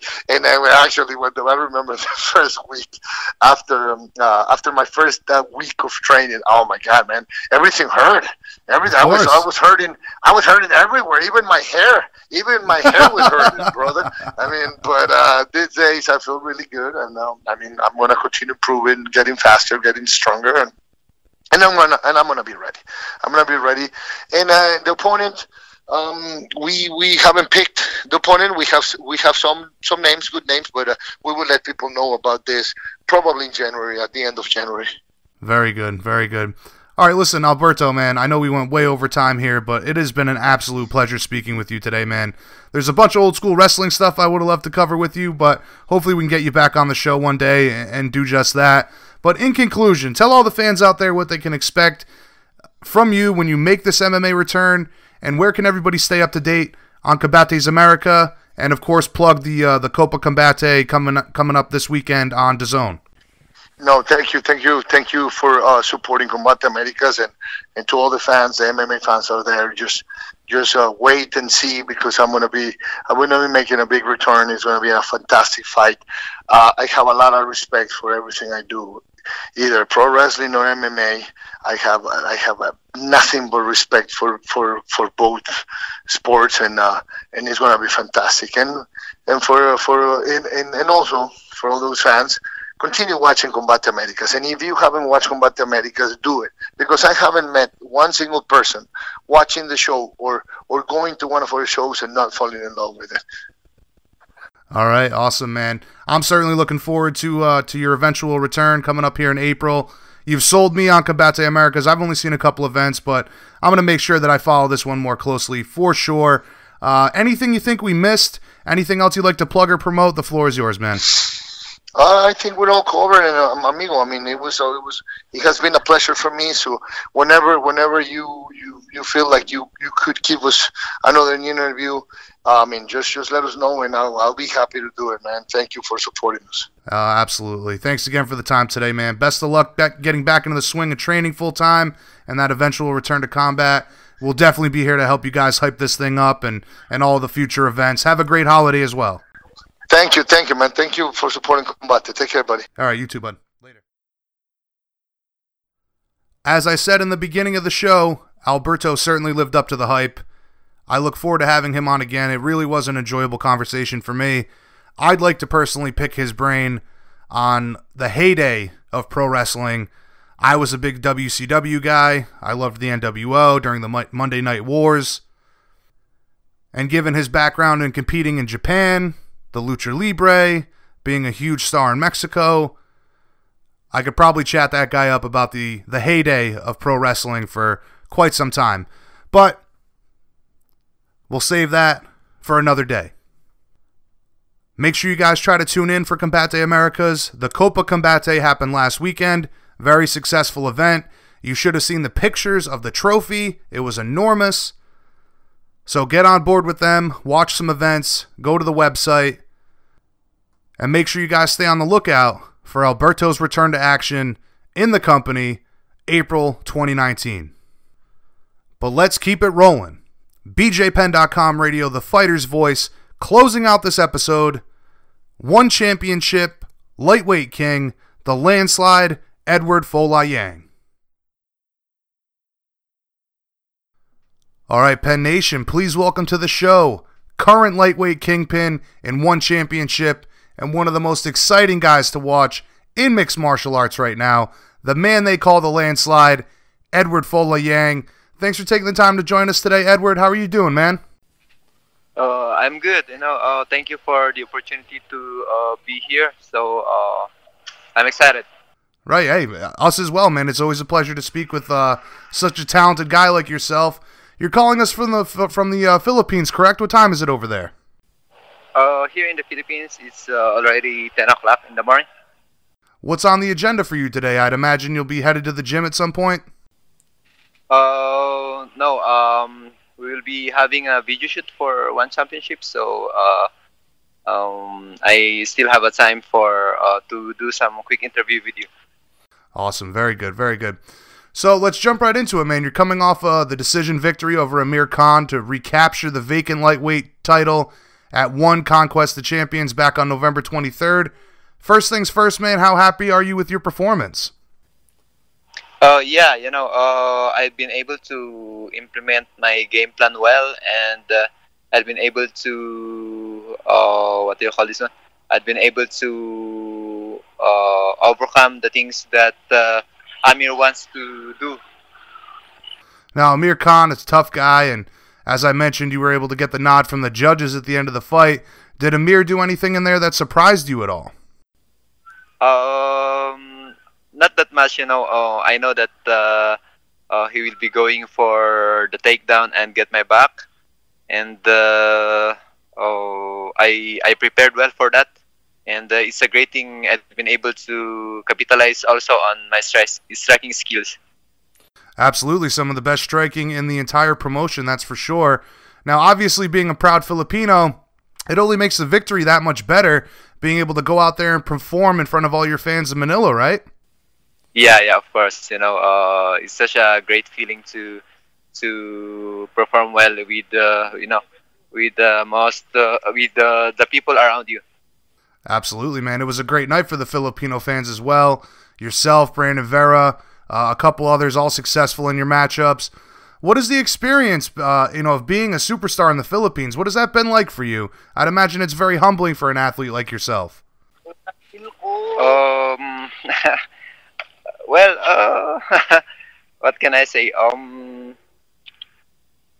it's uh, always an honor uh, to be with, uh, to to be uh, to be in the position wherein I can be influence my countrymen in this sport. You know, um, the the the honor is great, but uh, I think it's just a token for doing the things that uh, you love to do and uh, representing the people that uh, uh, had uh, been there with you since day one.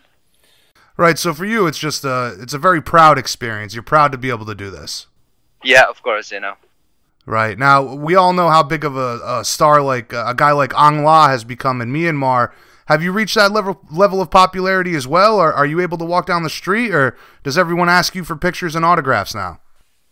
Oh yeah, there's uh, there's a lot, but uh, you know, Aung La is uh, really a rock star in Myanmar. Uh, I wasn't able to witness it, but uh, you know, uh, seeing it in the social media and on a lot of coverage, I think, yeah, I'm not on his level, but I'm I'm grateful. Uh, a lot of uh, Filipino people are already uh, noticing what we are doing in uh, this uh, sport of uh, mixed martial arts. Do you, think you'll be able to reach that that same level at some point, or are you just happy to be where you're at right now? Um, it will be it will be an icing of the cake if I can be able to reach that. You know um, mixed martial arts is very huge now in the Philippines and uh, it continue to grow. So I think uh, in the right time, uh, if I can perform uh, better and better, then I can be able to reach that. Right, all a matter of time. All a matter of time. Now, the, Yes. the title that you just reclaimed against Amir, it was vacated by Martin Nguyen following the injury uh, Martin had suffered. You and Martin obviously have some history as, as he had defeated you to win that title. Uh, is that the next fight for you, or, or is there another matchup that you have in mind in the interim?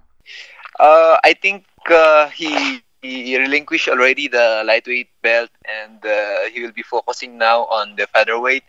So uh, uh, I don't know if uh, who will be the next one for me, but uh, but most probably I think uh, it's uh, Shinya. Oh, so you, you, you believe Shinya Aoki is, is the next uh, challenger for your title? Yeah, yeah, I think so. And I mean, you already have a win over Shinya. Uh, I'd imagine you feel very comfortable going into another fight against him. Um, I yeah yeah you know uh, it's it's fine with me uh, because uh, Shinya also made his way to be back on the top contender level again, but uh, there will be a lightweight Grand Prix next year, so uh, I don't know what will be the will what will be the next arrangement for for the division. Right. You know, that was going to be my next question. There, there's a lot of excitement surrounding this this lightweight Grand Prix, the tournament that one championship announced. We'll be seeing newly signed Eddie Alvarez competing for a chance to challenge for that title as well. Uh, give your give us your thoughts on a potential matchup against Eddie. Uh, yeah, you know, uh, it uh, will be a great uh, matchup. You know, uh, I I had uh, seen uh, Eddie Alvarez on. I had uh, been able to follow him on uh, his fights, and uh, he's a great martial artist. You know, uh, he had been able to get the Bellator uh, lightweight championship and also the UFC championship. So for him, he will be looking to get another shot for the one one championship lightweight belt. So I think uh, if given the chance, it will be a great matchup. And that's a big opportunity for you, right? To compete against the guy that, that has all of that experience and all of those fans coming over from the western uh, the western markets. That's a big opportunity for you to get a win over a guy like that, right? Yeah, of course, it's uh, uh, a good opportunity for me, and you know, it's uh, uh, a good experience for me to be facing uh, that kind of caliber. Now, I'm wondering, are you going to be competing in this Grand Prix as well? Uh, I don't know. I don't know how how how will be the arrangement with uh, with it because I am the lightweight champion now. So uh, I will be just waiting for uh, you know a couple of months, I think, or next year for uh, whatever uh, whatever arrangement that will be. Right. Now, are you content? Are, are you cool with waiting around that long to, to fight again? Or would you rather say fight Shinya Aoki in the meantime just to stay active? Um, um, I, I can I can I can I can fight with uh, Shinya or I can wait. You know, uh, it depends on on how the division will go because uh, uh, I think it will be a busy year for, for the lightweight division. So uh, I don't want to be stuck. Also, I as much as possible I want to take uh, uh, I want to take uh, the opportunity to uh, compete again. Right, right. Now, when you look at the uh, the Grand Prix, do you think that Eddie Alvarez? Do you think he'll be the favorite to win? Uh, um, most probably, you know, but uh, every every everyone in the division is uh, hungry, you know. Everyone in the division is, uh, uh, of course, right now they're all preparing for it. So uh, it will be it will be a good opportunity for for everyone in the lightweight division. Absolutely, and and if we know anything about the sport of mixed martial arts, is that anything can happen on any given night. So yeah, yeah. I agree with you 100% there. Even one second, you know. Right, right. Even in just one second, everything happens. Yep. Now, one championship also recently signed uh, Sage Northcutt. Uh, while I'm not sure if he'll be involved in the Grand Prix or not, he's definitely a guy that, that you'll likely cross paths with at some point. What was your reaction to Sage joining the promotion?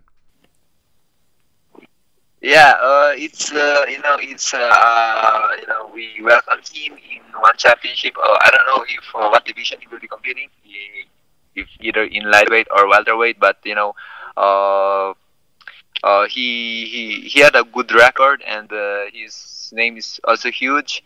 So I think uh, uh, it uh, added more excitement and spices on. On the division if in case he will be fighting in the lightweight division. Right now, Eddie, Demetrious, Sage recently announced Yoshihiro Akiyama. One championship continues to bring over these big names, and it, it's a very exciting time for all of you there. We all know that Chatri is focused on martial arts and, and telling the story behind all of you athletes, and instead of the, the promoting of trash talk and, and things of that nature. That being said, is this just the beginning for one championship taking over the MMA world, in your opinion? Yeah, I think uh, uh, it just started. You know, um, I think uh, there's uh, more uh, good news will that will be coming out these coming days. So I'm excited with it. You know. Absolutely, it must feel really good to be a part of such a well-respected company and and to be along on this journey of global expansion. Do you feel like a win over some Western, uh, a win over some of these guys to, you know, get some of those Western fans, uh, you know, to, to follow you and follow your career? That that's that's incredibly beneficial to to a guy like yourself, right? To expand your horizons and and get some more fans worldwide, right?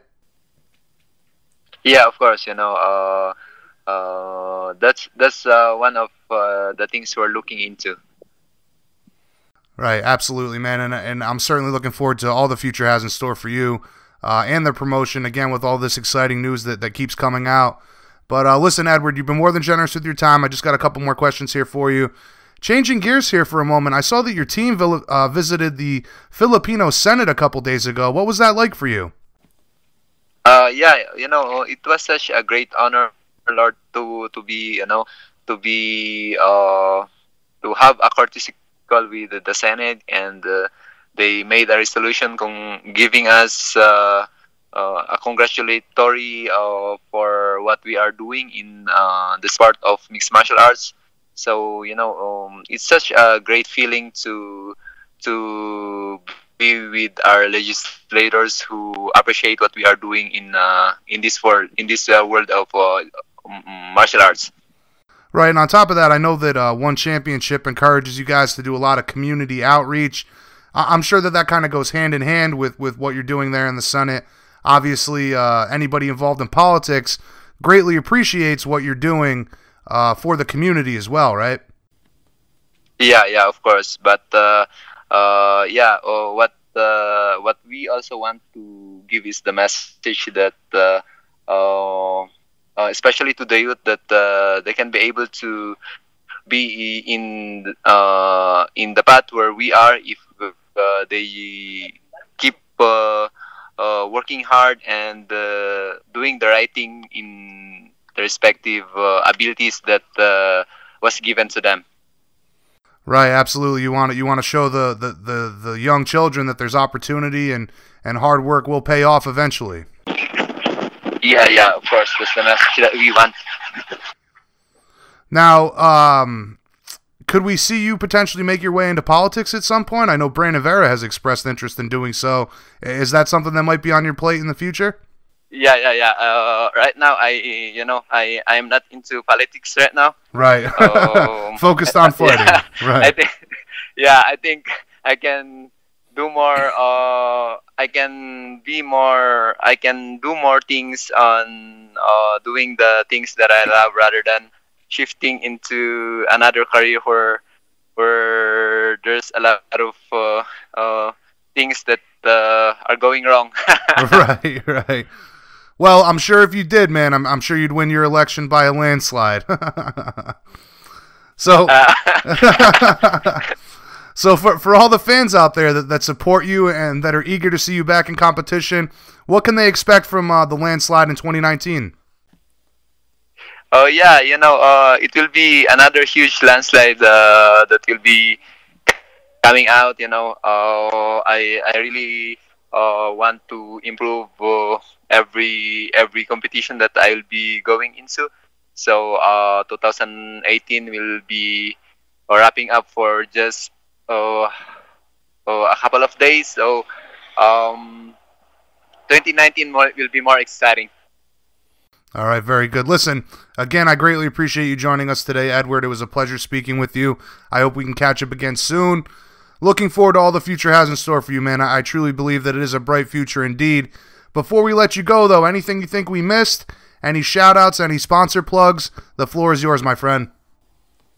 Uh, yeah, uh, I, I I would like to thank you, uh, thank uh, One Championship for uh, the opportunity to be a champion again, and of course my sponsors, my teammates, my family who uh, are there uh, since uh, I started this journey. Uh, thank you also for uh, this time to to you know to give uh, me the time to give all this shout out. Absolutely, of course, man. Uh, again, I, I, hope we can catch up again soon. Have a great day ac- across the globe, my friend, and, and, and, we'll chat again in the future. Uh, greatly appreciate the time, buddy. All right, thank you so much. Thank you so much. All right, have a good day, Eduard. Hey, have a good day. Have a good night there. Yeah, right. Thanks, buddy. okay, okay. Later. All right, folks, there you have it.